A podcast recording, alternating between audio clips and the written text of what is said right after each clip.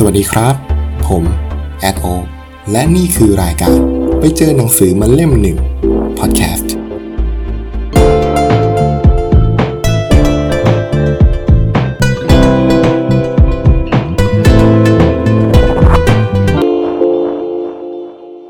Netflix พูดถึงชื่อนี้นะวินาทีนี้คิดว่าคงไม่มีใครไม่รู้จักกับ เจ้าพ่อของวงการวิดีโอสตรีมมิ่งที่ยิ่งใหญ่ที่สุดองค์กรหนึ่งของยุคเลย แต่ว่าในวินาทีหน้าเนี่ยก็ไม่แน่เหมือนกันนะครับ เพราะว่าเห็นข่าวว่าเจ้าพ่อของวงการอื่นเนี่ยเตรียมลงมาเล่นในสนามรบสตรีมมิ่งกันเยอะแยะมากมายเหลือเกิน แต่พูดก็พูดนะครับ Netflix เนี่ยผมเชื่อว่าใครหลายคนเนี่ยยังติดภาพลักษณ์ของการที่เขาเนี่ยเป็นเจ้าพ่อของวงการ media content นะครับ เป็นเจ้าพ่อของเทคโนโลยี หลายคนเลยเข้าใจว่าเขาเนี่ยเป็นหนึ่งในธุรกิจสตาร์ทอัพแต่ความจริงแล้วเนี่ยเขาเนี่ยเป็นหนึ่งในบริษัทนะครับที่ก่อตั้งขึ้นมาเนี่ยตั้งแต่ปี 1997 แล้วนะ โดยแรกเริ่มเนี่ยเขาเปิดมาในฐานะของร้านให้เช่าแผ่น DVD ครับใช้ระบบส่งแผ่นผ่านทางไปรษณีย์แล้วก็มีการหยิบเอาระบบอินเทอร์เน็ตเนี่ยเข้ามาเริ่มใช้บ้าง จากตอนแรกที่ใช้โมเดลการคิดเงินนะครับ แบบเดียวกับเจ้าอื่นก็คือ ใช้วิธีการคิดค่าเช่ายืมรายแผ่นใช่ไหมแล้วก็เก็บกินค่าปรับค่าส่วนต่าง เวลาที่ส่งแผ่นคืนช้า ตอนหลังเนี่ยเขาก็เปลี่ยนระบบตัวเองครับเป็นระบบสมาชิกรายเดือน ไม่จำกัดระยะเวลาในการคืนแผ่นหนังอีกแล้ว มองดูเนี่ยมันก็เหมือนกับการทุบหม้อข้าวตัวเองนะครับ เพราะว่าถ้าใครที่ทำธุรกิจเช่าหนังเช่าหนังสืออะไรเงี้ยจะรู้เลยนะครับว่าไอ้การเก็บค่าปรับเนี่ยเป็นหนึ่งในช่องทางที่เป็นรายได้หลักของร้านเช่าพวกนี้เลย แต่สุดท้ายระบบรายเดือนเนี่ยก็ประสบความสำเร็จไปได้ด้วยดี ทีนี้พอเข้าถึงยุคที่อินเทอร์เน็ตมันดีขึ้นมามากจริงๆเนี่ย Netflix เขาก็ไม่รอนะครับ ที่จะปล่อยให้ระบบสตรีมมิ่งเนี่ยเข้ามา disrupt ธุรกิจตัวเอง พี่แกก็เลยชิงเปลี่ยนตัวเองเป็น disruptor เลย ลงเล่นในตลาดวิดีโอสตรีมมิ่งตั้งแต่ปี 2007 แล้วก็เปลี่ยนแปลงตัวเองเรื่อยมานะครับขับเคี่ยวกับตลาดมาเรื่อยๆ ปัจจุบันเขาก็เปลี่ยนตัวเองอีกครั้งหนึ่งนะครับ ตอนนี้กลายเป็นหนึ่งในผู้ผลิตหนัง แล้วก็ซีรีส์ที่มีผลงานเป็น original ของตัวเองด้วย จนกลายเป็น Netflix ที่เรารู้จักแล้วก็จดจำกันได้ดีในตอนนี้เนี่ยจะเห็นนะครับว่าจริงๆแล้วเนี่ยตัว Netflix เนี่ยเขาผ่านการปรับตัวมาเยอะมากเลยนะครับ แล้วการเปลี่ยนแปลงแต่ละครั้งก็รุนแรงมากทั้งนั้น คือถ้าเกิดนึกไม่ออกว่ามันเป็นการเปลี่ยนแปลงที่ยากแค่ไหน ให้ลองนึกภาพดูครับว่า สมมติ Netflix เนี่ยทั้งองค์กรเลย คือคนคนหนึ่งนะครับ คนคนนี้เนี่ยตอนแรกเนี่ยทำงานใช้แรงงานนะเป็นจับกังจับโยนแผ่นหนังดีวดีลงโกดังเอาออกจากโกดังอะไรเงี้ยครับ วันดีคืนดีก็บอกว่าไม่เอาแล้ว ไม่อยากทำงานแรงงานแบบนี้แล้ว ไปโรงเรียนเปลี่ยนตัวเองจนกลายเป็นวิศวกรคอมพิวเตอร์ แล้วก็มาเปิดบริษัททำแอปพลิเคชันทำทำไปได้สักพักหนึ่งก็บอกว่าไม่เอาละอยากทำหนังเองบ้าง ก็ลุกออกจากโต๊ะคอมขึ้นมานั่งเก้าอี้เป็นผู้กำกับหนัง มันไม่ง่ายเลยนะครับ คือคนบ้าอะไรจะเปลี่ยนแปลงตัวเองได้ขนาดนั้น แต่คนคนนั้นเนี่ยก็คือ Netflix นั่นเอง ซึ่งในความจริงแล้วเนี่ยการเปลี่ยนแปลงแต่ละครั้งมันก็ไม่ใช่เรื่องง่ายเนาะ มันไม่ใช่ว่าคิดปุ๊บแล้วจะเปลี่ยนได้ทันที เพราะมันไม่ใช่คนคนเดียว มันคือองค์กรทั้งองค์กร มันต้องประชุม ต้องได้รับความเห็นชอบ แล้วก็ลงมือทำต้องปรับปรุงโครงสร้างใช่ไหมครับ ไล่พนักงานเก่าออก ต้อนเอาพนักงานใหม่เข้ามา วัฒนธรรมหรือองค์ความรู้ในองค์กรที่เคยมีมาก็ต้องเปลี่ยนไปหมด จากระบบอนาล็อก เป็นระบบดิจิตอลไม่ใช่เรื่องง่ายเลย ซึ่งเรื่องราวเหล่านี้เนี่ยส่วนหนึ่งก็ได้ถูกถ่ายทอดนะครับ อยู่ในหนังสือที่ชื่อว่าทำไม Netflix ถึงมีแต่คนโคตรเก่ง หนังสือเล่มนี้เนี่ยแปลจากหนังสือภาษาอังกฤษที่ชื่อว่า Powerful ครับเขียนโดยคุณแพตตี้แมคคอร์ดอดีตผู้บริหารฝ่ายทรัพยากรบุคคลของ Netflix เป็นหนึ่งในทีมงานที่ปลุกปั้นกันมาตั้งแต่อ้อนแต่ออกเลย หนังสือเล่มนี้ได้รับการแปลโดยคุณวิกันดาจันทองสุขครับ ซึ่งตัวสำนวนแปลเนี่ยก็แปลออกมาได้อ่านง่าย แล้วก็อ่านเพลินมากนะครับสำหรับ Netflix เนี่ยทุกวันนี้เนี่ยเขาเป็นองค์กรใหญ่ มีพนักงานผมคิดว่าไม่น่าจะต่ำกว่า 5,000 คนแล้วนะครับ แต่ลักษณะการทำงานของเขาก็ยังมีการแบ่งออกเป็นทีมเล็กๆนะครับ ซึ่งในทีมเนี่ยก็จะมีหัวหน้าที่เป็นคนคอย coaching กำหนดทิศทางและเป้าหมายของกลุ่ม แล้วมอบอิสระในการสร้างสรรค์ผลงานทั้งหมดให้กับทุกคนในทีมนะครับ ลักษณะการทำงานจะคล้ายๆกับพวกสตาร์ทอัพ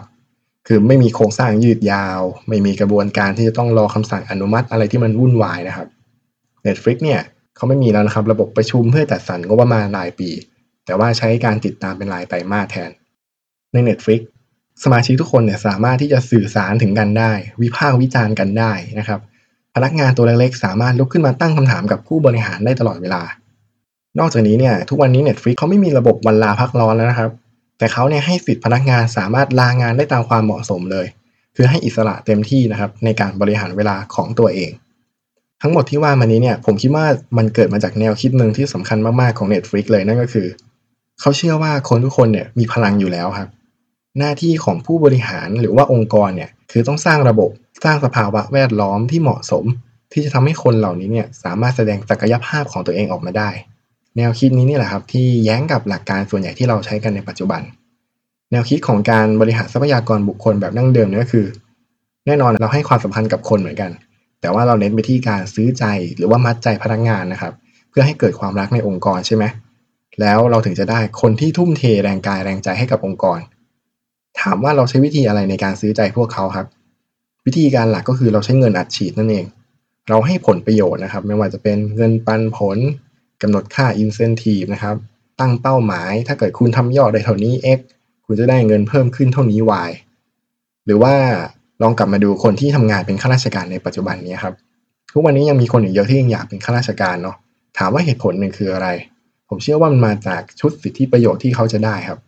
ระบบประกันข้าราชการที่ดูแลครอบคลุมไปจนถึงพ่อแม่แบบ free for service ตัวนี้ผมว่าเป็นแรงจูงใจที่สำคัญ แต่ถามว่าพอเราได้เข้าไปทำงานแล้วเนี่ย สิ่งที่เราทำคืออะไรฮะเราก็ทำเฉพาะสิ่งที่มีคนสั่งมาให้ทำใช่ไหมลักษณะงานส่วนใหญ่ก็จะมีความเป็น routine หน่อยๆ อาจจะมีคำสั่งพิเศษโผล่มาบ้างประปราย ซึ่งหลายครั้งเนี่ยบางคำสั่งเราเห็นว่ามันคงไม่ work แน่ๆ แต่ถามว่าสุดท้ายต้องทำหรือเปล่า ก็ต้องทำแน่นอน เพราะว่าลักษณะคำสั่งมันมีลักษณะเป็น top down คือเป็นคำสั่งจากเบื้องบนลงมาแล้วคุณกล้าขัดหรือเปล่า ใช่ไหมมันก็เลยทำให้คนหลายคนเนี่ยมีความรู้สึกว่าก็แค่ทำทำไป เพราะสุดท้ายเราไม่ใช่คนสั่ง เราจึงไม่ใช่คนที่ต้องรับผิดชอบถ้าหากวันผิดพลาดอะไร มันเลยกลายเป็นว่าระบบที่เน้นการอัดฉีดด้วยเงิน หรือว่าสิทธิประโยชน์ต่างๆ เนี่ย มันทำให้ทุกคนทำงาน เพราะว่าอยากได้ผลประโยชน์ หรือเพื่อรักษาสิทธิที่ตัวเองพึงได้เอาไว้ แต่มันไม่มีใครครับที่จะทุ่มเทให้กับงาน เพราะว่าอยากทำงานจริง ๆ คือจะทุ่มเทไปทำไมใช่ไหมครับ ไอเดียเสนอไปก็คงไม่ได้ หรือถึงเสนอได้เขาอาจจะไม่ฟังเขาก็คงไม่ใช้ ก็แค่ทำงานเป็นรูทีที่มันจบไปวันๆ ผมคิดว่าเนี่ยแหละครับคือเหตุผลหนึ่งที่ทำให้ใครหลายคนในยุคนี้เนี่ยเกลียดวันจันทร์มาก เพราะงานที่เราทำอะมันไม่สนุก Netflix เนี่ยเขามองกลับเลยครับว่า เขาจะไม่ใช้เงินอะไรมาอัดฉีดแบบนั้นนะครับ เพราะว่าเขาเชื่อว่าคนทุกคนเนี่ยมีพลังอยู่แล้ว อย่างที่บอกว่าหน้าที่ของผู้บริหารหรือว่าองค์กรเนี่ยคือการสร้างสภาวะแวดล้อมที่เหมาะสม ที่จะทำให้พวกเขาสามารถแสดงศักยภาพออกมาได้ ดังนั้นแค่คุณสร้างทีมที่ดี ให้อำนาจเขาในการคิดการตัดสินใจเนี่ยแค่นี้ก็เพียงพอแล้ว คือถ้าเกิดคุณมีไอเดียดีๆ ใช่ไหม คุณเสนอมาเลย คุณเจอปัญหาอะไรหรือเปล่า ลองเล่ามาให้ฟังได้ทำไมอันนี้คุณถึงไม่เห็นด้วยทำไมคุณถึงคิดอย่างนั้นเขาเน้นมากกับการสื่อสารกันแบบต่อหน้านะครับ เพราะฉะนั้นเนี่ยมันก็เลยหมดปัญหาเรื่องการที่จะมีใครไปโพสต์บ่นลงทวิตเตอร์รับหลัง ความคุมเครือมันก็ไม่มี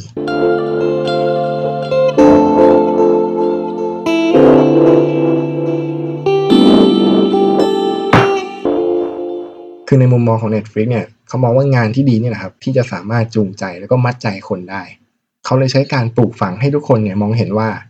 การที่สามารถแก้ไขปัญหาให้กับลูกค้าได้เนี่ยคือเป้าหมายสำคัญที่สุดของชีวิต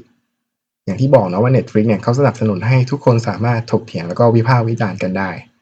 ซึ่งข้อเสียอย่างหนึ่งที่มันตามมาก็คือหลายครั้งมันบานปลาย กลายเป็นเรื่องของอารมณ์ มันหลีกเลี่ยงไม่ได้เนาะ แต่มันจะมีประโยคนึงครับที่คนในองค์กรเขาจะใช้เพื่อเบรกสถานการณ์หัวร้อนแบบนี้กันนั่นก็คือ แล้วมันช่วยแก้ไขปัญหาของลูกค้าได้จริง ๆ ใช่ไหมคำคำนี้คำเดียวนะครับที่ทำให้ทุกคนเนี่ยได้สติ เพราะทุกคนเนี่ยรับรู้แล้วว่า เออ ถ้าเราเถียงไปโดยที่เราไม่ได้ต้องการแก้ไขปัญหาลูกค้า แค่อยากเอาชนะเนี่ย ไม่มีประโยชน์ ไม่ทำดีกว่า พอค่านิยมแบบนี้มันถูกปลูกฝังออกไปจนทั่วกันเนี่ย มันก็ทำให้คนทุกคนรู้สึกว่าเขาต้องโฟกัสกับลูกค้า นี่คือสิ่งที่เขาต้องทำ การที่ได้แก้ไขปัญหาให้กับลูกค้าได้เนี่ยคือความท้าทายที่ต้องสู้ ถึงทำไม่สำเร็จก็คิดใหม่ทำใหม่ แต่ถ้าทำได้สำเร็จเมื่อไหร่ทำให้ลูกค้าสามารถพึงพอใจได้เมื่อไหร่ เขาก็จะเกิดความภาคภูมิใจ การทำได้สำเร็จนี่แหละคือแรงจูงใจสำคัญที่ทำให้พนักงานเนี่ยเขารู้สึกสนุกกับงาน รักกับงานที่ตัวเองทำอย่างแท้จริงเอาเข้าจริงเนี่ยก็ไม่ใช่ว่า Netflix เขาจะก่อตั้งมาพร้อมกับแนวคิดอะไรแบบนี้ตั้งแต่แรกหรอกนะครับ มันคือการค่อยๆ เปลี่ยนแปลง แบบค่อยเป็นค่อยไป ลองปรับนิดปรับหน่อย อะไรดีก็ใช้ต่อ อะไรไม่ดีก็กลับไปใช้ระบบเดิมไปก่อน ซึ่งถ้ามองให้ลึกในมุมของการเปลี่ยนแปลงการที่ฉีกกรอบ หรือว่าลื้อระบบวัฒนธรรมเก่าๆออกเนี่ย มันก็ไม่ใช่เรื่องง่ายเนาะมันไม่ใช่แค่ว่าอยากเปลี่ยนอะไรแล้วก็พิมพ์แปะกระดาษ พิมพ์เป็นค่านิยม พิมพ์เก็บไว้เป็นระเบียบวิธีปฏิบัติ เอาไปแปะตามข้างฝาของบริษัท แล้วสุดท้ายคนทุกคนจะทำตาม คือมันไม่ใช่แบบนั้นใช่ไหมครับ เพราะฉะนั้นสำหรับ Netflix เนี่ยเขาเลยเน้นมากเลยครับว่า ถ้าคุณอยากให้พนักงานออกมาเป็นคนยังไง หัวหน้าต้องทำให้เห็นก่อน อย่างเขาต้องการให้พนักงานเนี่ยกล้าที่จะสื่อสารเสนอความคิดกล้าพูดถึงปัญหาและอุปสรรคต่อหน้าใช่ไหมครับ วิธีการที่เขาใช้ก็คือเขาก็ให้ผู้บริหารนี่แหละครับทำให้ดูก่อนเลย ผู้บริหารทุกคนต้องเปิดกว้าง เปิดโอกาสให้ลูกน้องได้ถาม ซักถามลูกน้อง เวลาที่ฝ่ายงานของตัวเองมีปัญหาเนี่ย หัวหน้าต้องเป็นคนที่รับผิดชอบ คือเดินไปคุยกับหัวหน้าของอีกฝ่ายก่อนอย่างเปิดเผย หรือบางครั้งปัญหามันเป็นปัญหาใหญ่มาก เกี่ยวข้องกับอนาคตของบริษัท เขาก็ใช้วิธีการจัดเวทีเลยครับ จัดเวทีเพื่อโต้วาที เปิดให้ทั้งสองฝ่ายได้ดีเบตกัน แล้วก็ให้พนักงานทุกแผนกเนี่ยสามารถเข้ามานั่งฟังได้ เข้ามาซักถามได้ พอทุกคนได้เห็นว่าหัวหน้าตัวเองทำได้ พนักงานทุกคนเขาก็ทำตามกัน สุดท้ายทุกคนก็ทำจนมันกลายเป็นนิสัย แล้วมันก็กลายเป็นวัฒนธรรมองค์กรได้ในที่สุด แล้วในหลายครั้งเลยนะครับที่ไอเดียดีๆเนี่ยผุดขึ้นมาในงานแบบนี้นี่แหละ อย่างในหนังสือเนี่ยเขาเล่าถึงเหตุการณ์ครั้งหนึ่งครับ ในช่วงสมัยแรก ๆ ที่ Netflix กำลังจะเปลี่ยนตัวเองขึ้นมาเป็นสตรีมมิ่งเลย เขามีการประชุมแล้วก็มีผู้บริหารเนี่ยลุกขึ้นมานำเสนอเรื่องของวงจรภาพยนตร์ วงจรภาพยนตร์หรือว่าวงจรหนังเนี่ยมันเหมือนกับแผนผังเป็นเส้นทางการเดินทางของหนังเรื่องหนึ่งครับ ว่านับตั้งแต่หนังเนี่ยได้รับการถ่ายทำตัดต่ออะไรเรียบร้อยหมดแล้วเนี่ย มันจะต้องเดินทางไปฉายตรงไหนก่อน โดยปกติมันก็ต้องลงโรงฉายก่อนใช่ไหมหลังจากนั้นอาจจะได้ฉายตามช่องทางพิเศษ เช่นในโรงแรมใหญ่หน่อย แล้วถึงค่อยอัดลงแผ่นดีวีดีขาย ซึ่งตรงนี้แหละเป็นจังหวะที่ Netflix เขาเล็งไว้ว่าเขาจะเข้าไปประมูล เอาหนังมาลงในแพลตฟอร์มของตัวเอง ในงานประชุมครั้งนั้นเนี่ยครับมีวิศวกรอยู่คนหนึ่งเขาก็มานั่งฟังอยู่ คือวิศวกรกับวงจรภาพยนตร์เนี่ยดูจะไม่ได้เกี่ยวข้องกันเท่าไหร่เลยเนาะ ซึ่งวิศวกรคนนี้เนี่ยครับเขาก็สงสัยในประเด็นนี้แหละ แล้วเขาก็เลยยกมือถามขึ้นมาคำถามหนึ่งครับว่าทำไมไอ้วงจรหนังอะมันจะต้องเป็นแบบนี้มันฟังดูงี่เง่ามากเลยนะ ซึ่งผู้นำเสนอในครั้งนั้นเนี่ยเขาก็ตอบไม่ได้ครับว่าทำไมวงจรของหนังมันจะต้องเป็นแบบนี้ทำไมมันจะต้องไปจุด A ก่อนจุด B